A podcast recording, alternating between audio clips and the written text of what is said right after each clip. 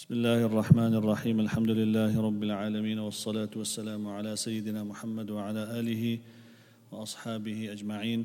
أما بعد سبحانك لا علم لنا إلا ما علمتنا إنك أنت العليم الحكيم. رب اشرح لي صدري ويسر لي أمري واحلل عقدة من لساني يفقه قولي.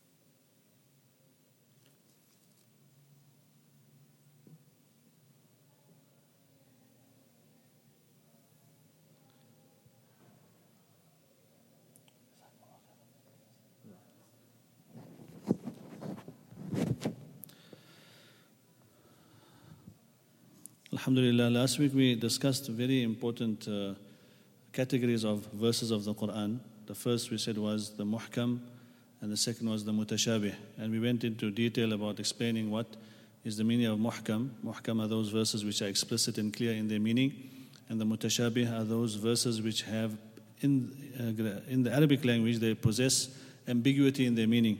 And in order for one to understand the meaning of those words, it needs to be cross referenced and referred to the muhkam, which is the foundational verses of the Quran. And this is how we understand our belief with regards to Allah subhanahu wa ta'ala. There is another point, maybe I just can uh, continue elaborating on what we were discussing last week, where we said, like uh, the verses in which there seems to be a description of Allah subhanahu wa ta'ala uh, in a physical way. The word wajh is used, which could be translated as face, or the word yad is used, which could be translated as hand. But the muhkam, the explicit verses of the Quran explain to us that Allah subhanahu wa ta'ala, like Surah Ikhlas, doesn't have anything which resembles Him, He doesn't resemble His creation in any way.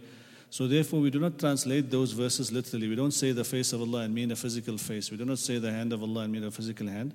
But we see what is allowed in the Arabic language. Like the, these particular words have got multiple meanings in the Arabic language.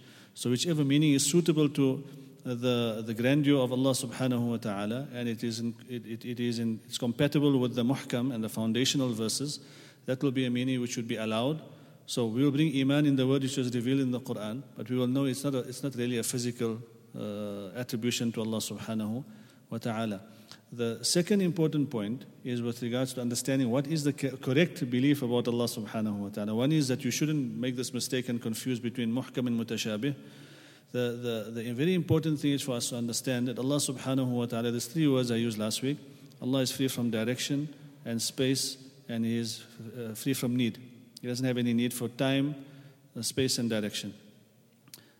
Allah subhanahu wa ta'ala has created these things. So, uh, generally, I, I, I, I, normally am apprehensive to mention this in a, in a general lesson, but I feel the need to mention it because it is something which is commonly brought up in our circles, and sometimes we don't, uh, uh, uh, we are not aware of what the correct response should be. So there are some people in the ummah who confuse the general masses by posing the question of where is Allah?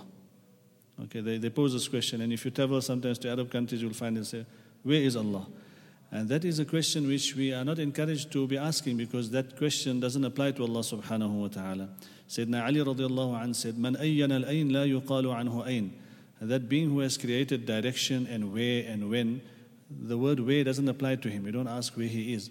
So when our common Muslim brothers and sisters are confronted with this type of question, then they say, to the best of their ability, what they what we understand is that you, you, cannot hide from Allah. Everything you do is in the knowledge of Allah subhanahu wa ta'ala. So the best way of expressing it is saying Allah is everywhere, which academically is not a correct answer because everywhere means in every place and place is a creation of Allah, and Allah is free from being restricted to His creation. But what they want to say is that you cannot hide from Allah subhanahu wa ta'ala, and Allah subhanahu wa ta'ala will know whatever you are doing, even if you do it in seclusion, in a dark place, in secrecy. But um, the best way would just be to keep yourself based on the muhkam, those verses which are clear, and we say that Allah subhanahu wa ta'ala is free from time, Allah is free from any uh, place, Allah is free from having any resemblance to His creation. Allah was, subhanahu wa ta'ala, was in existence before He created place. He was in existence before He created the arsh. And after He created the arsh, He didn't change. He's still perfect as He was, and He will always be perfect with His attributes and sifat. So, this is the foundational understanding based on these two types of verses. There's another type of, of discussion with regards to the ayat in the Quran, which we will touch on today, inshallah. and that is called naskh, the aspect of abrogation of, of the verses of the Quran. So, linguistically, it means to remove or to copy. There are many meanings to the word naskh, and it's based on a verse of the Quran, مَا نَنْسَخْ مِنْ آيَةٍ أَوْ نُنْسِهَا نَأْتِ بِخَيْرٍ مِنْهَا أَوْ مِثْلِهَا which we will discuss as we go along, inshallah. So, abrogation. In Sharia, it means to repeal, cancel a previous legal ruling and replace it with a different one. So, this is something very important. The Yahud and a sect amongst the previous Muslims, known as the Mu'tazila, the Mu'tazilites, they emerged in the second century of, uh, of Hijrah, and uh, they were very, very strong rationalists. And they were the people that Initially, perhaps one could say that they commenced off sincerely with the intention of benefiting deen, but progressing unbridled in the intellectual uh, efforts rendered them uh, a danger to deen because now they started subjecting the text of Sharia, of Quran and Hadith to the intellect. Because what happened was, in the early stages of Islam, I'm digressing again now. I'm just seeing, I'm seeing your interest and I'm just digressing, so forgive me.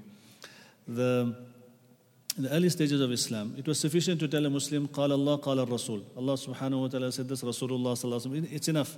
Abdullah ibn Mas'ud was entering the masjid and Rasulullah said, Ijlisu, sit down. And he was addressing the people in the masjid, but he heard the words sit down and he sat at the door.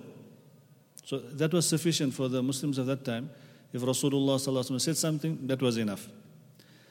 But going along, in the Khilafah of Sayyidina Umar and Sayyidina Uthman's time, Islam was now spreading to those lands in which they had access to people from different civilizations. We had people who were exposed to Greek philosophy, those who were exposed to the Chinese type of philosophy. And these are all civilizations who had their own concept and ideology with regards to the, the being worthy of worship that they perceived to be the being worthy of worship and how they, they described those particular beings, whether it be idols or whether it be um, constellations in the, in the sky of the universe that they regarded to be effective in their lives.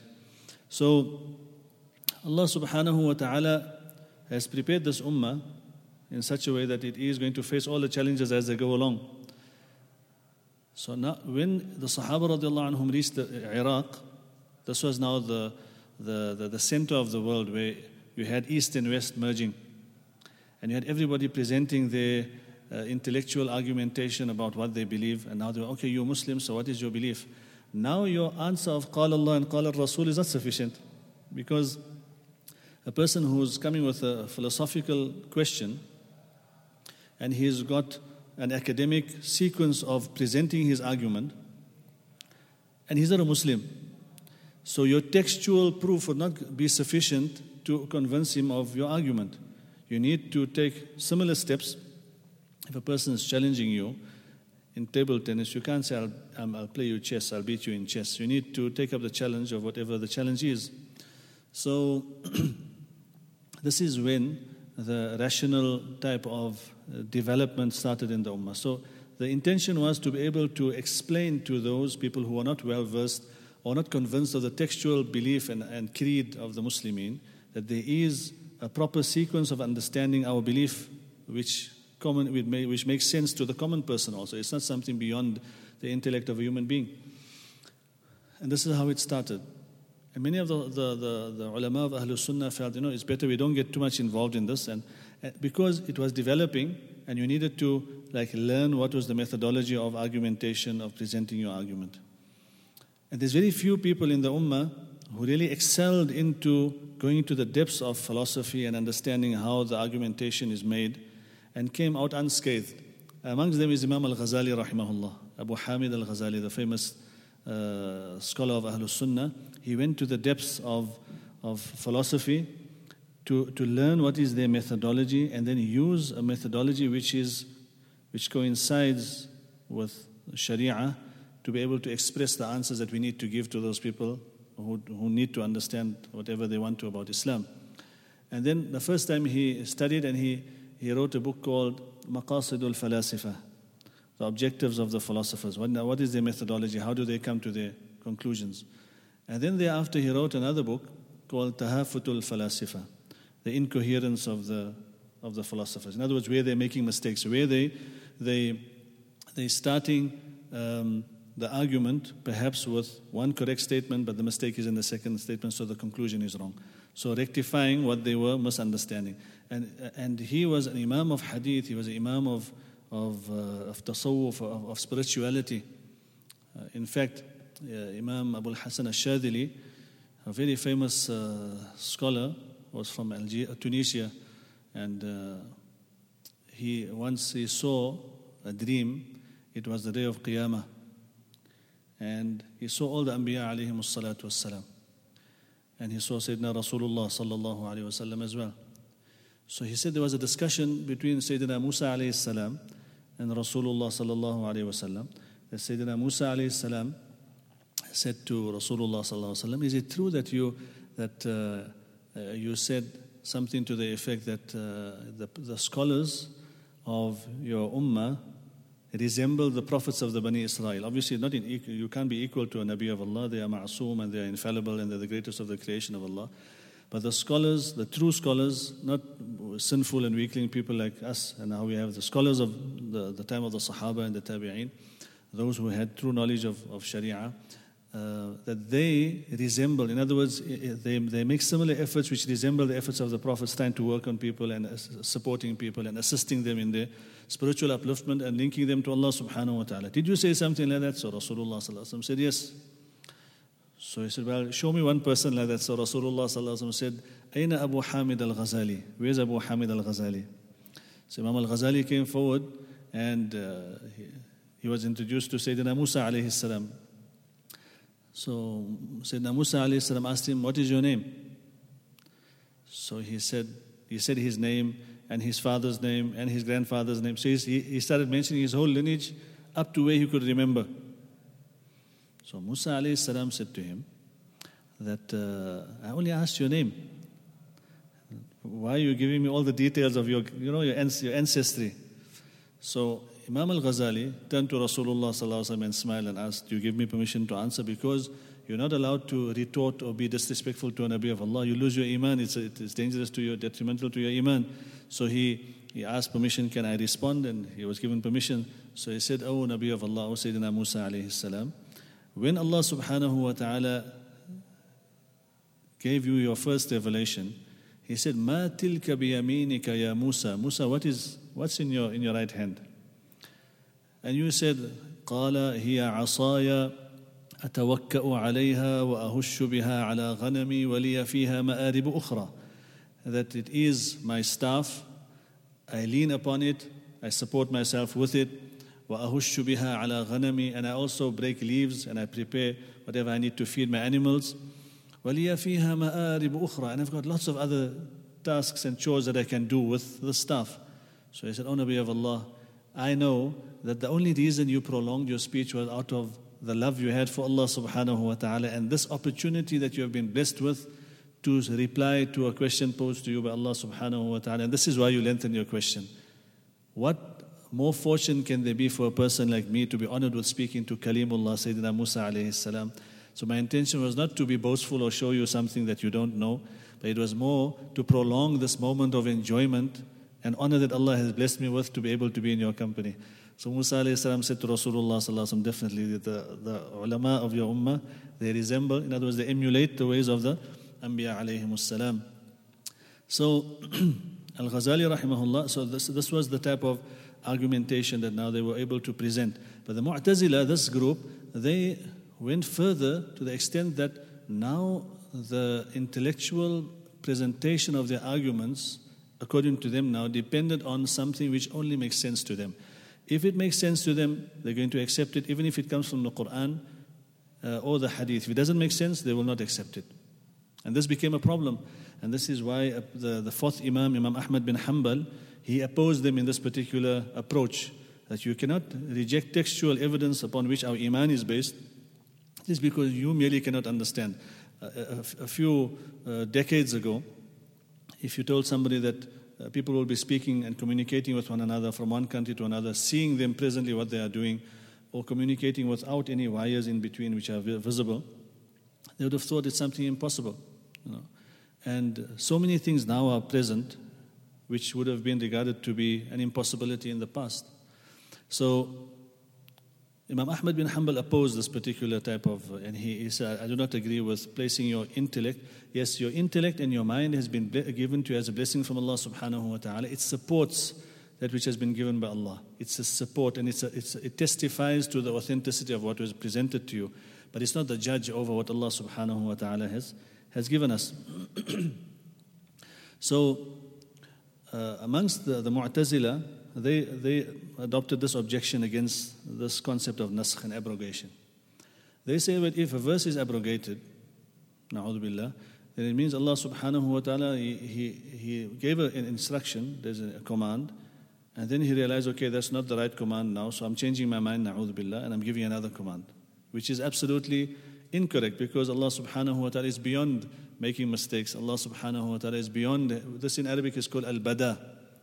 And very strangely, the Ithna Ashari Shia, the 12, the 12 sect of the Shia, this is one, some of their scholars also have this particular ideology uh, uh, of bada, that Allah subhanahu wa ta'ala can change his mind, na'udhu billah.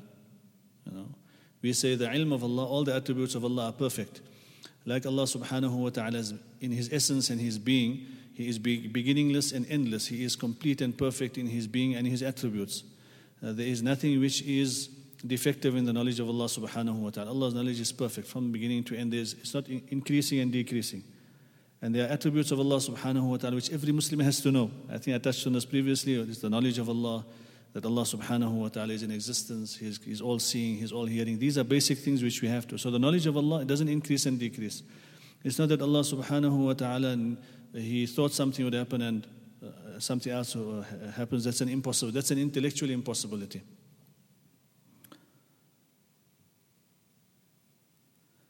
And this is, okay, let's just carry on. Sometimes people say uh, that uh, dua changes taqdeer. This is also uh, an inaccurate statement to make.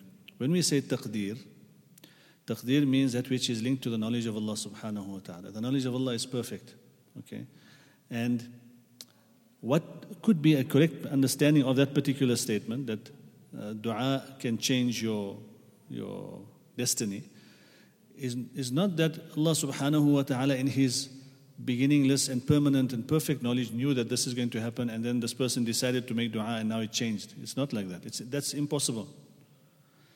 But in terms of what we see things in this world of cause and effect, a person seemed to have been heading in a particular direction and Allah gave him the ability to make dua through the barakah of the dua in this world, it seemed as if that was the, through the blessings of that dua, Allah saved him from what is going to happen. But that's how we see things in our world as we perceive it, which is relative to our condition because things happen in the environment in which we are. We are on the earth, gravity pulls us down. If we go to the moon, it's, it's, it's different.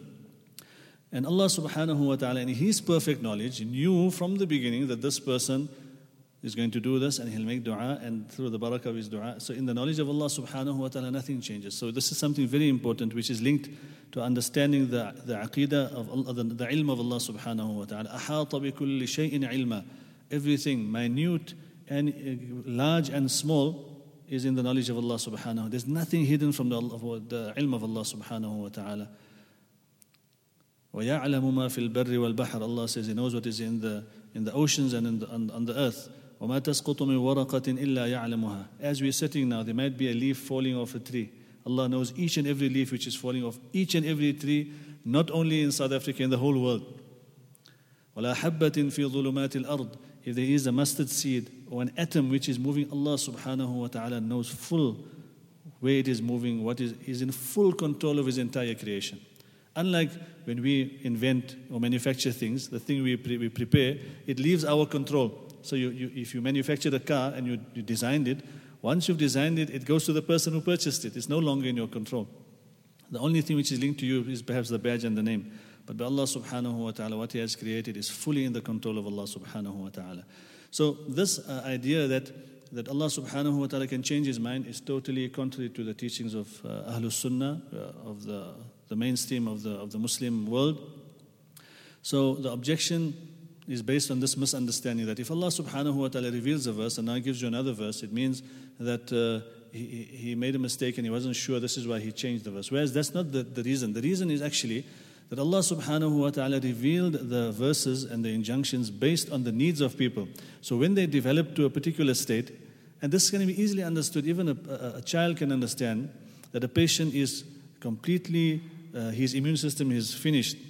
So the doctors give him a particular type of medication to build him up to a, to a point where he is able to now become strong enough to go for the operation which he requires. The ultimate is that. But if somebody says, no, but this guy needs operation, why is the doctor giving him medication? So then the specialist will tell you that there's a procedure in which uh, this doctor tries to build the, the, patient up to a standard in which he is able to bear the difficulty that he needs to endure during the operation. So, similarly, Allah subhanahu wa ta'ala, through His hikmah, knows when is the right time to give a particular injunction.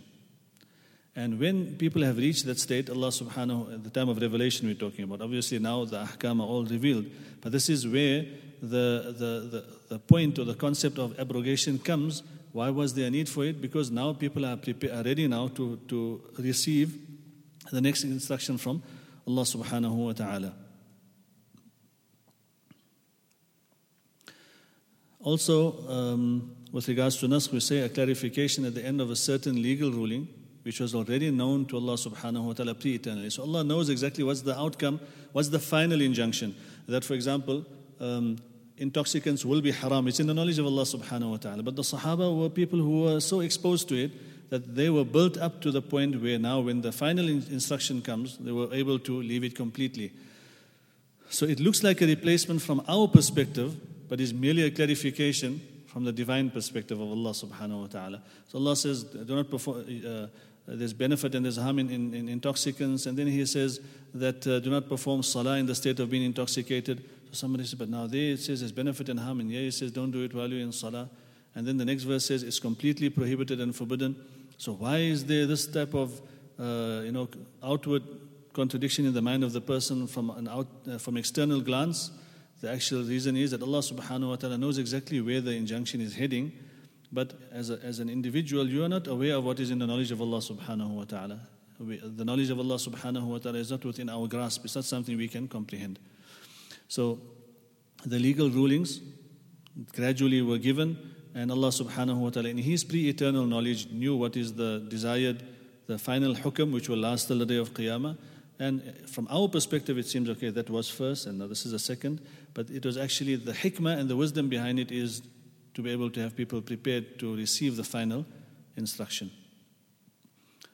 This word mentioned in the Quran, and why, why I presented it in this way is to, for us to, to see that these, the, this particular concept is mentioned clearly in the Quran, so it, it would go against anything mentioned by, for example, the Shia or a non Muslim objecting and saying that, you know, the, there's no such a thing, that how can your, your Lord make a mistake? He's revealing one verse here and he's revealing another verse here. So this is a means of removing that doubt, and we feel confident that we know. Yes, there's a different verse there, there's a different verse there, but there's a, there's a sequence, there's a timeline. It wasn't revealed all at once that you can say, okay, all these verses were revealed at one time and they're contradicting one another. No, there's a timeline. This was a, at a particular stage. We know when it was revealed.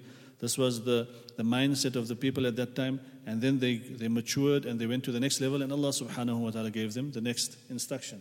So this verse, Ma nansakh min ayatin, the meaning of it is, we do not abrogate a verse or cause it to be forgotten. So Rasulullah sallallahu alayhi wasallam, if Allah subhanahu wa ta'ala wanted, he would just remove the verse or hukam and an injunction from the heart and mind of Rasulullah sallallahu alayhi wasallam, and he would not recite it any longer, and that would just be like a, it's like a file deleted. And there's so many beautiful things in, in the life of Rasulullah. It shows us how and sometimes I think it's because of the fact that Rasulullah is Khatamun Nabiyyin, he's the Nabi to come till the day of Qiyamah. And every Nabi, when he came, he came with a miracle related to his era and his, and his nation. Musa alayhi came, they were magicians, so his miracle seemed to be, and it dominated the, the magic of the magicians. And they knew that his wasn't magic, it was a miracle. It made them unable to challenge. Similarly, Rasulullah, his ummah was going to be the ummah of the age of information and technology and all these things of, of discoveries of the future till before Qiyamah. And Allah subhanahu wa ta'ala gave him Mi'raj to show how he can travel from Masjid al Haram to Masjid al Aqsa. Before the Mi'raj, Nabi Sallallahu chest was open. The Sahaba said that we noticed if you look carefully on the blessed chest of Rasulullah Sallallahu Nabi Sallallahu didn't have a hairy chest. He had a very broad chest and he had a thin line of hair running down just till his navel. So the Sahaba said, if you look carefully, you would see like needle holes on the chest of Rasulullah Sallallahu where his chest was opened the night of Mi'raj and his heart was, was, was washed with Zamzam and placed. But in Hadith it is mentioned, they want me to speak on Mi'raj and I'm telling you all the information now already. Anyway, we repeat it inshallah. We're talking about Rasulullah, you can talk your whole life about the same thing. The hadith it is mentioned that Rasulullah's heart was placed in a utensil of ice. Doctors, when they do a transplant or they need to move, they keep it in, in ice. So even the, the miracles of Rasulullah show you that his nubuwah was till the day of Qiyamah. Fast modes of transportation, right?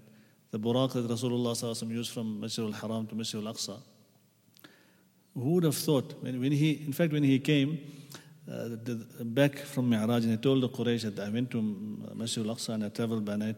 And they said, oh, what are you talking about? They said, okay, we traveled to uh, Al-Quds, describe to us the Masjid al-Aqsa. Now, if Rasulullah traveled there, doesn't mean he knows exactly. If you ask us, we in this masjid, uh, Uncle Rashad, in this masjid every day, if somebody asks you, Uncle Rashad, how many pillars in the masjid in West Street? We don't know, right? They, although we hear all the time.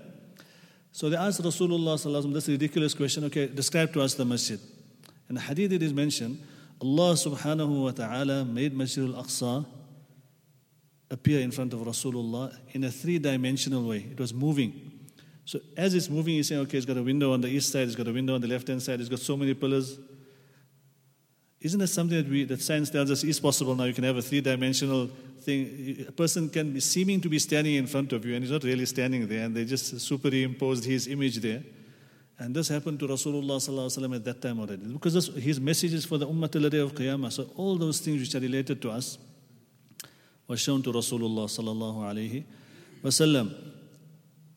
So if Allah subhanahu wa ta'ala wanted to remove something from uh, the heart of Rasulullah, uh, the hukum is no longer, the, the instruction is no longer applicable, Allah would do so. It is the will of Allah subhanahu wa ta'ala because Nabi sallallahu alayhi wa didn't have the right to, to say anything from his side.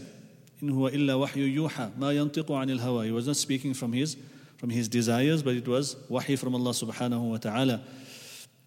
And uh, he says, so the meaning of this verse, we do not abrogate a verse or cause it to be forgotten, except that we bring forth one better or similar to it. In other words, there will be another verse or another injunction similar to the one which is now applicable to the, to the need of uh, the people which Allah subhanahu wa ta'ala wills. Another verse in the 14th of juz, Allah says, وَإِذَا بَدَّلْنَا آيَةً مَكَانَ آيَةً And when we substitute a verse in place of a verse. So that tells you that one verse can come in place of, of another verse. And Allah is most knowing. I'm not going to read the entire translation. We'll continue. How do we know which, which one comes first or second? So there are certain uh, signs the ulama have given. The first is either context of the ayah itself. So one tells you um, a particular thing, and you can see the context of the next verse is in, it is cancelling that particular point which was mentioned in the first. For example, uh, the abrogating verse comes right after. So there's there is an example in Surah Al uh, Surah Al Mujadala in the 28th juz, the first surah of the 28th juz. Allah subhanahu wa ta'ala instructed the Sahaba radiallahu anhum that Ya ayyuha alladhina amanu idha najaytumur rasul when you're going to have a secret meeting a private consultation with Rasulullah sallallahu faqaddimu bayna yaday najwakum sadaqa then give a charity to a poor person give some sadaqah uh, in the name of Allah subhanahu wa ta'ala to a poor person then you go that is now the instruction of Allah and the next verse says, أَشْفَقْتُمْ أَن تُقَدِّمُوا بَيْنَ يَدَيْ نَجْوَاكُمْ صَدَقَاتٍ It was a bit difficult for you to, to give your sadaqah before going to Rasulullah sallallahu alaihi wasallam. So فَإِذْ لَمْ تَفْعَلُوا If you do not do so, uh, Allah subhanahu wa ta'ala has pardoned that. In other words, it's no longer applicable. فَأَقِيمُوا الصَّلَاةَ وَآتُوا الزَّكَاةَ وَأَطِيعُوا اللَّهَ Your normal good deeds of إقامة الصلاة and uh, zakah and ita'a and obedience to Allah and His Rasul, that will be sufficient. Which means that the, the verse previous to that uh, uh, Uh, uh, uh, instructed people to give sadaqah. In fact, some ulama say only one person made amal on this, and also Sayyidina Ali radiallahu anhu. When he heard the verse, Rasulullah said this verse was revealed. He gave sadaqah quickly, and then after a little while, that verse was abrogated by the by, by the next verse. So, so the, you can see the the context of the next verse tells you that the hukam which was given now previously, Allah has made it easier for you, and you are no longer bound or obliged to, to give that particular uh, sadaqah. The second way to know which um, is the abrogating verse and which verse has been abrogated is we know from ijma' of the Sahaba. Ijma'. Ijma' is a, const- is a word we, we hear often. What does ijma' mean? That the Sahaba radiallahu anhum and the jurists of the, of the Ummah, they, they have uniformity and they're unanimous on a particular view. Like Imam al-Nawawi rahimahullah says there's ijma' on 20 rakats of Salatul Taraweeh. Okay, 20 rakats of Salatul Taraweeh. There's ijma' consensus. And ijma' is one of the proofs of Sharia. So if you need to establish any, any ruling in Sharia, the first place to search for a proof is the Quran. The second is the Sunnah of Rasulullah. And Sunnah comprises of his speech, his utterance, his action, and his endorsing of an action done in front of him uh, without him prohibiting it. So somebody does something in front of him, Sayyidina Bilal radiallahu anh added, As-salatu khairu min al He endorsed it. He said, that's fine. Okay. Uh, the person did, رَبَّنَا لَكَ الْحَمْدِ حَمْدًا كَثِيرًا طَيِّبًا مُبَارَكًا فِي Nabi sallallahu alayhi wa endorsed that. So he endorsing it, that becomes part of the, the sunnah. And the third is ijma'. Ijma' means the consensus of the Sahaba radiallahu anhum. Like we discussed, the ijma' of the Sahaba in the compilation and the preparation of the, the, the text of the Quran and also the copies in the time of Sayyidina Uthman radiallahu anh and prior to that in the time of Sayyidina Abu Bakr as-Siddiq. So that is ijma', that is a proof of Sharia. Now, the, you get people who, who, who reject the concept of ijma'. They say, no, no, only Quran and Sunnah. Imam al-Shafi'i rahimahullah, Imam Abu Hanifa, Imam all of them accept the concept of ijma'. This is with unanimity of the four jurists of Islam. Somebody asked Imam al-Shafi'i that, uh, have you ever come across the proof in the Quran of ijma'? So Imam al-Shafi'i said, I recited the Quran four times. And then Allah subhanahu wa ta'ala showed me the verse in which the proof of ijma' is. ومن يشاقق الرسول من بعد ما تبين له الهدى ويتبع غير سبيل المؤمنين that person who causes harm to the Rasul of Allah sallallahu alayhi wasallam after guidance has become manifest and evident to him ويتبع غير سبيل المؤمنين and he follows a way other than the way of the believers in the time of Rasulullah which is the Sahaba so he follows a way contrary to the way which has been established with unanimity by the companions of the Prophet ﷺ, نُوَلِّهِ مَا تَوَلَّى will believe him to his own uh, affairs, وَنُصْلِهِ جَهَنَّمْ and will enter him into the fire of Jahannam. So the, the warning of going to Jahannam for somebody who goes against something which has been endorsed by the mu'mineen, the Sahaba radiallahu anhum, is the proof that there is some shari'i basis to the existence of ijma' which is the view of the Sahaba radiallahu anhum. Then the, the third point here of how, uh, how do we know which comes first or second from a hadith. So some Sahabi would mention that this verse came after this verse. It was revealed in this particular year, etc. So that clarifies uh, which is the first and which is the abrogating verse. There are some differences between the earlier and the, and the latter day scholars with regards to um, naskh and abrogation. Earlier scholars had a very broad definition of naskh. So when we say broad definition, it means that sometimes there's a verse which is discussing something. For example, وَلَا تَنْكِحُ الْمُشْرِكَاتِ حَتَّى يُؤْمِنُ So one verse, do not marry mushrikat those women who ascribe partners unto Allah subhanahu wa ta'ala.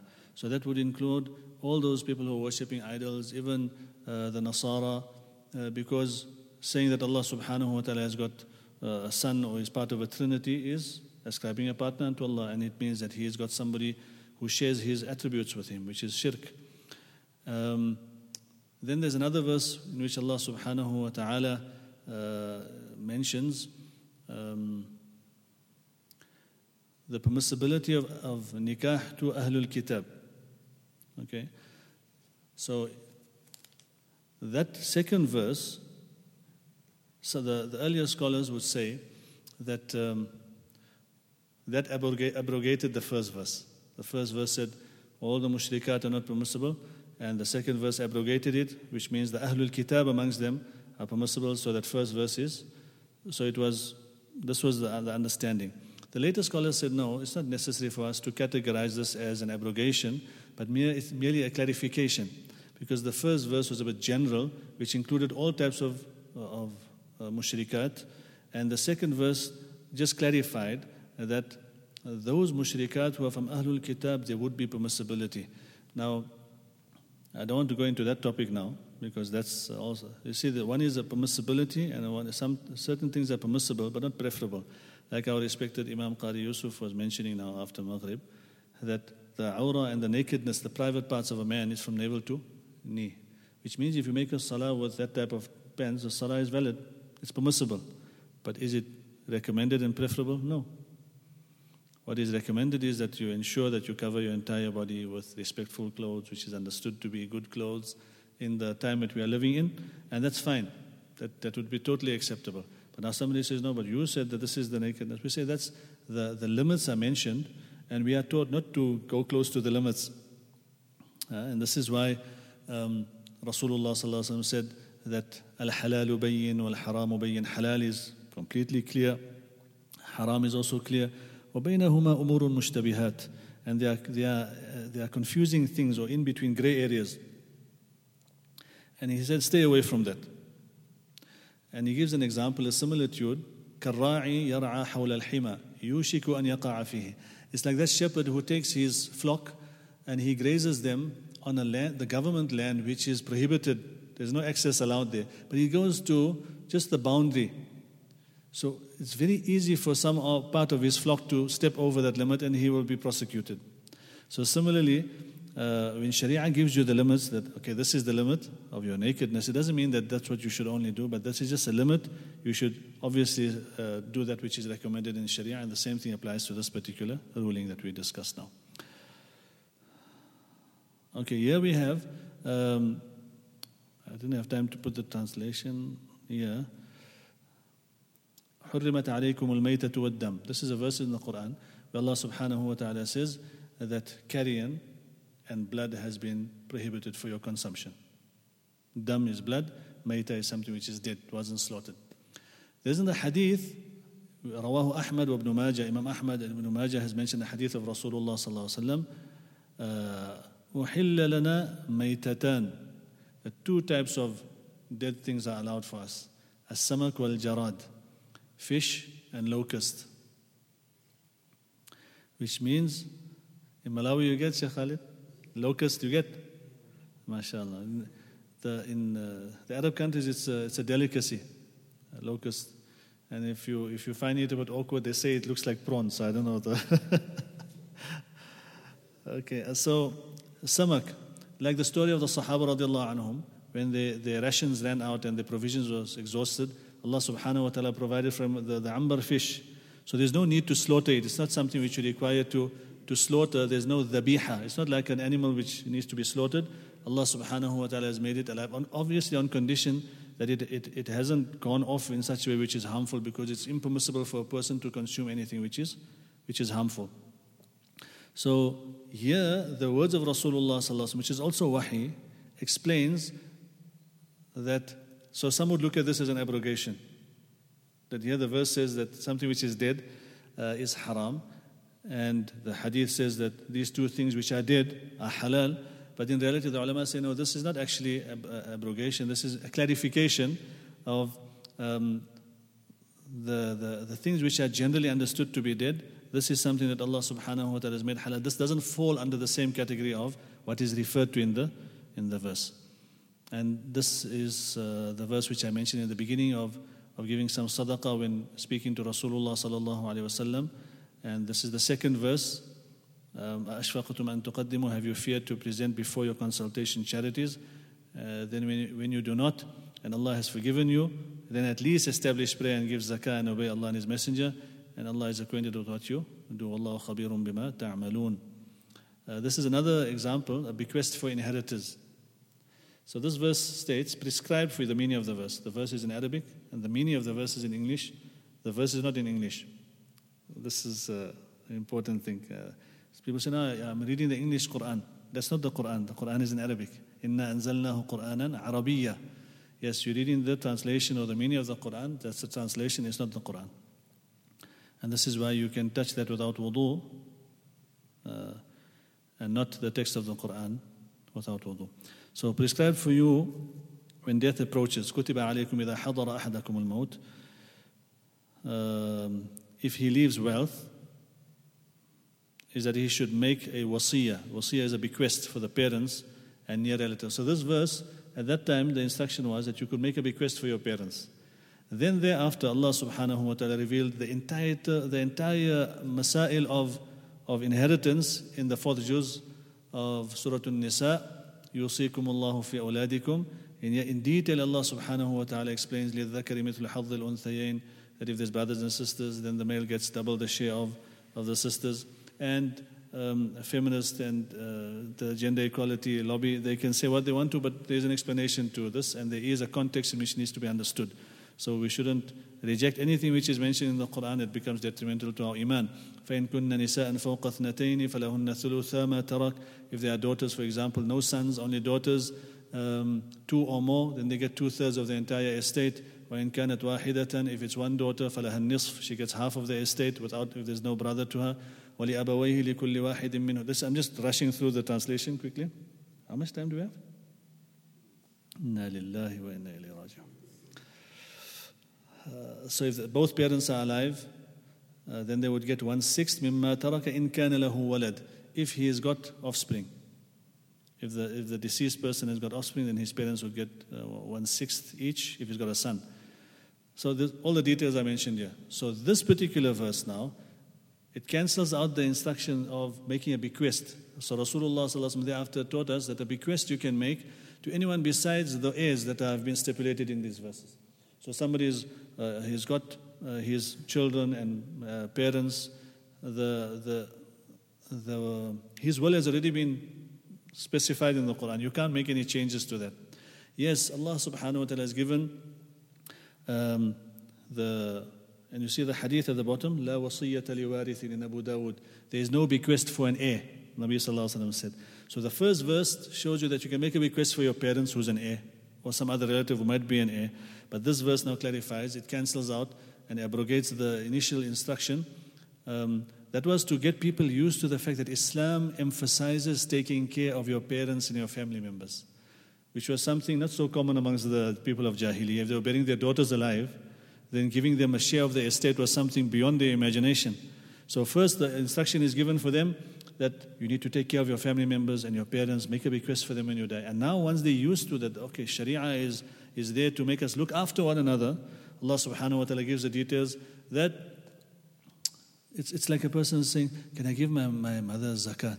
Brother, you're supposed to be looking after her. You thinking of giving your mother zakat. You're not supposed to be asking a question like that. So, similarly, Allah subhanahu wa ta'ala says, These people, they get a part of your estate, whether you like it or not. There's no business of making a bequest for them. A bequest, yeah, you make from one third of your estate, you can make a bequest for uh, a masjid or for some orphans or for some madrasa or for some project or some poor people. You can make a bequest for whoever you want to any strangers. But this verse it would be the abrogating verse which clarifies that. Are we past the time of Adhan? Inshallah, we'll continue if Allah gives us tawfiq. May Allah subhanahu wa ta'ala accept and give us a true understanding uh, of the ahkam of Allah subhanahu wa ta'ala and give us beneficial knowledge and give us a tawfiq to practice on what we have learned. وآخر دعوانا الحمد لله رب العالمين